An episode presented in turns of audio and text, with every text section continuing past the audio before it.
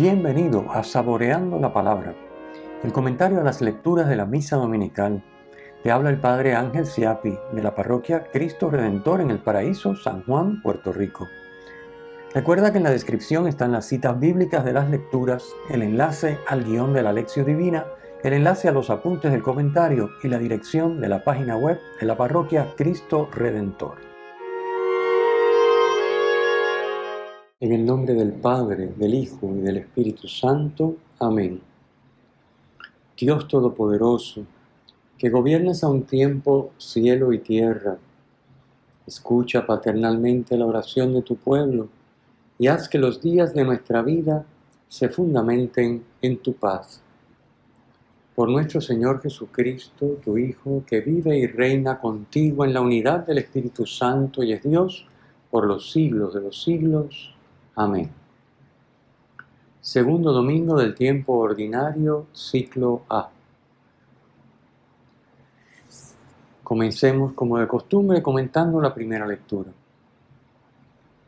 Escuchamos hoy del segundo Isaías, capítulos 40 al 55 del libro, el segundo de los cuatro cantos del siervo de Yahvé. El domingo pasado fiesta del bautismo del Señor, ciclo A, leímos el primer canto que nos describió la misión de este siervo y su modo de llevarla a cabo.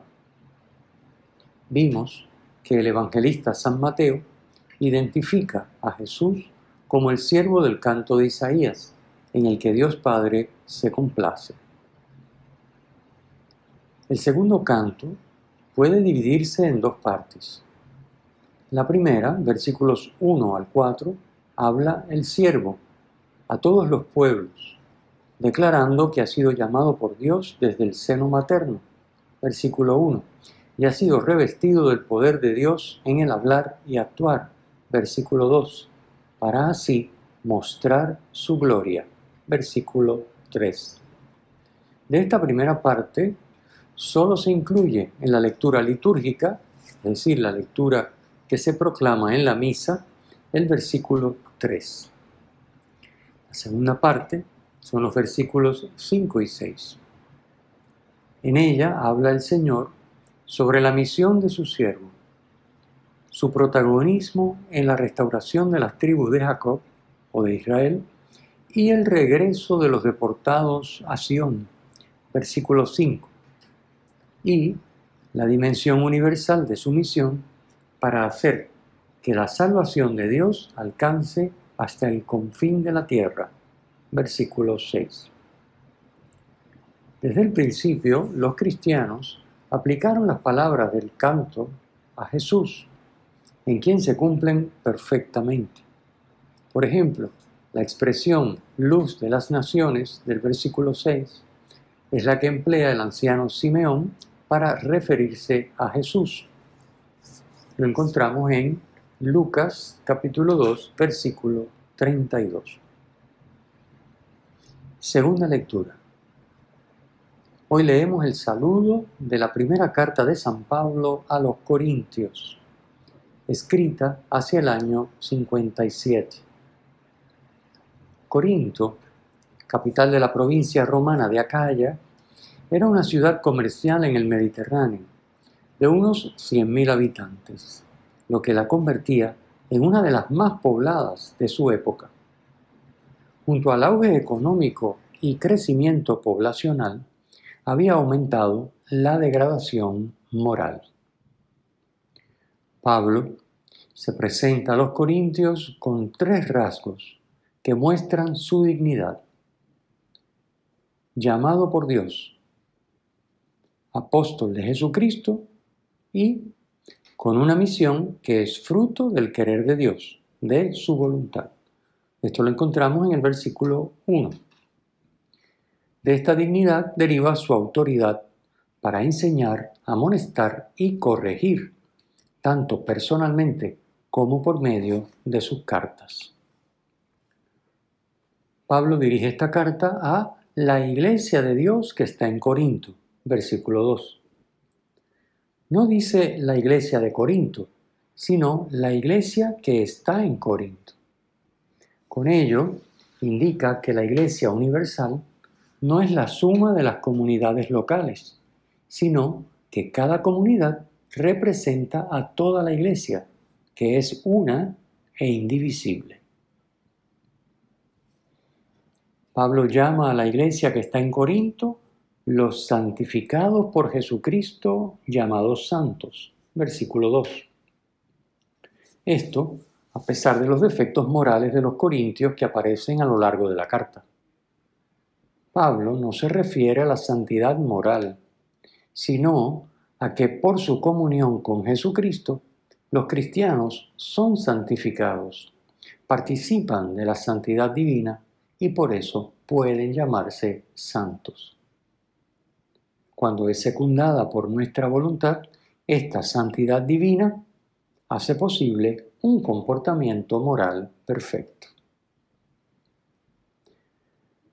El saludo gracia y paz de parte de Dios nuestro Padre y del Señor Jesucristo, versículo 3, es uno de los que empleamos en la misa.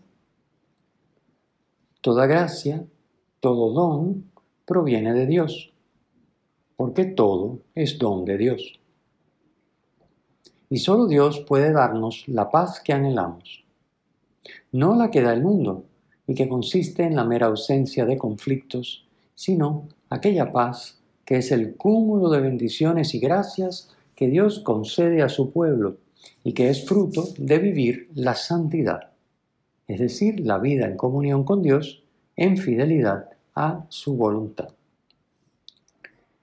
Comentemos el Evangelio. En el inicio del Evangelio de Juan se narra día a día una semana de acontecimientos. En el inicio me refiero a lo que viene inmediatamente después del prólogo, ¿no? Sabemos que el Evangelio comienza con el prólogo, pero inmediatamente después del prólogo se narra una semana entera de acontecimientos.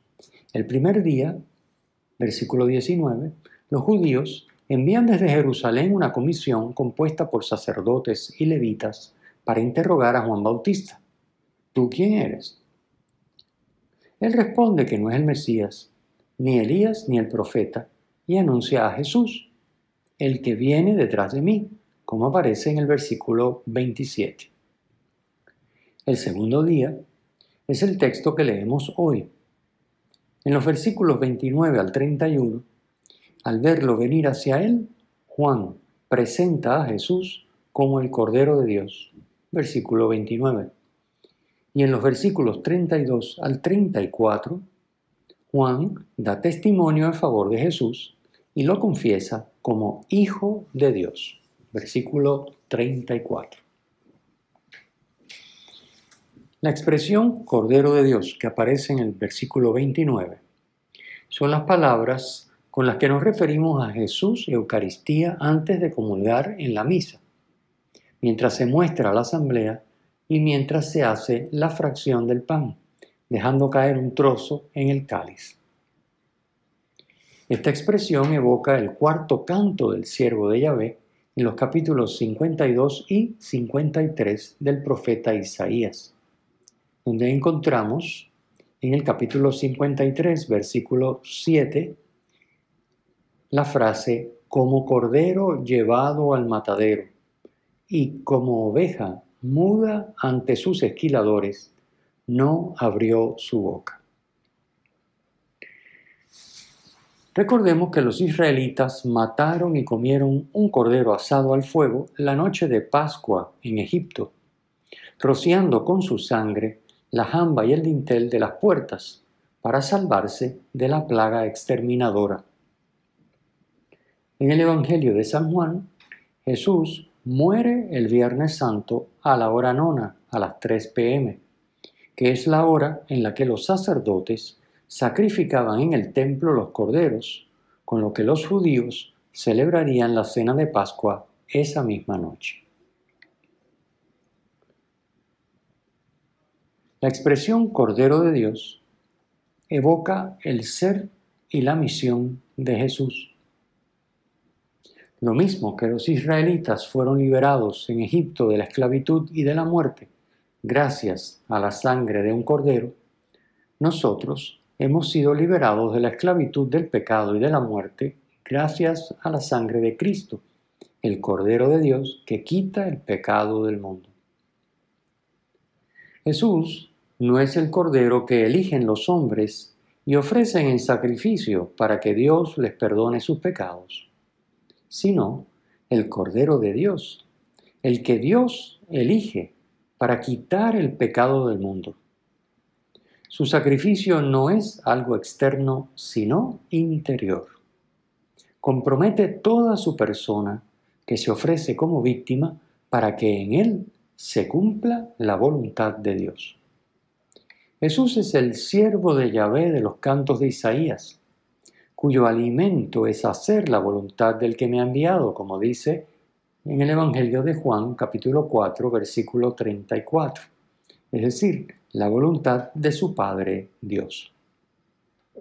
La obediencia de Jesús, el siervo de Yahvé, se consuma en el sacrificio de Jesús, el Cordero de Dios.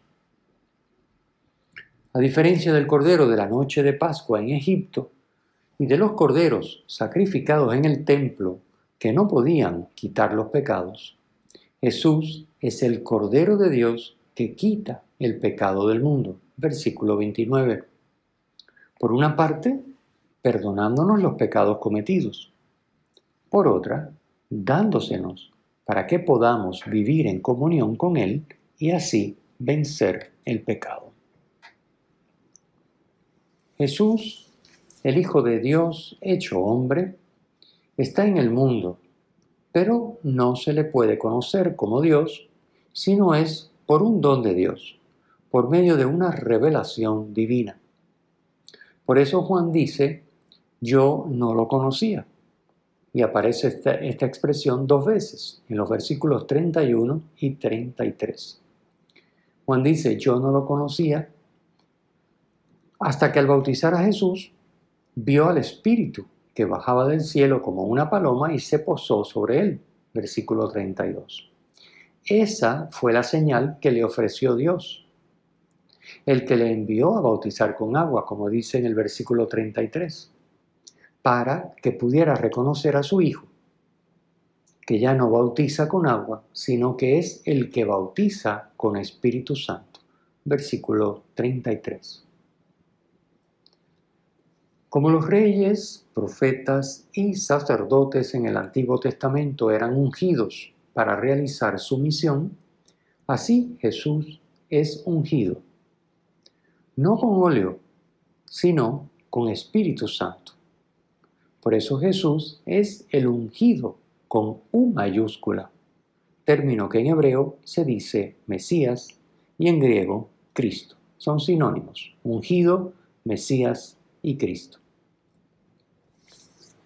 Cronológicamente, Jesucristo sigue a Juan, a quien anuncia su llegada y prepara los corazones para acogerle mediante la conversión. Pero como Jesucristo es Dios, como Hijo del Padre, existe desde siempre. Por eso Juan puede decir de Jesús que está por delante de mí porque existía antes que yo. Versículo 30. Estamos en el comienzo de los domingos del tiempo ordinario, que se interrumpen para celebrar la cuaresma y la pascua y luego continúan hasta el fin del año litúrgico. A lo largo de este tiempo iremos profundizando en la figura de Jesús, el Hijo de Dios, versículo 34, que en obediencia a la voluntad de su Padre se hace Cordero de Dios, versículo 29, para quitar el pecado del mundo, es decir, de cada uno de nosotros y de nuestro entorno. Seremos hijos de Dios en la medida en que dejemos que el Hijo de Dios sea en nosotros obediente a la voluntad de su Padre. Examinemos cómo estamos dejando que Jesús quite el pecado de nuestra vida. Examinemos en qué todavía no obedecemos con y como Jesús la voluntad de Dios. Y hagamos cuanto antes los cambios necesarios. El Señor esté con ustedes y con tu espíritu la bendición de Dios Todopoderoso, Padre, Hijo y Espíritu Santo, descienda sobre ustedes y les acompañe siempre. Amén. Si te ha gustado, usa el enlace para compartirlo con tus amigos.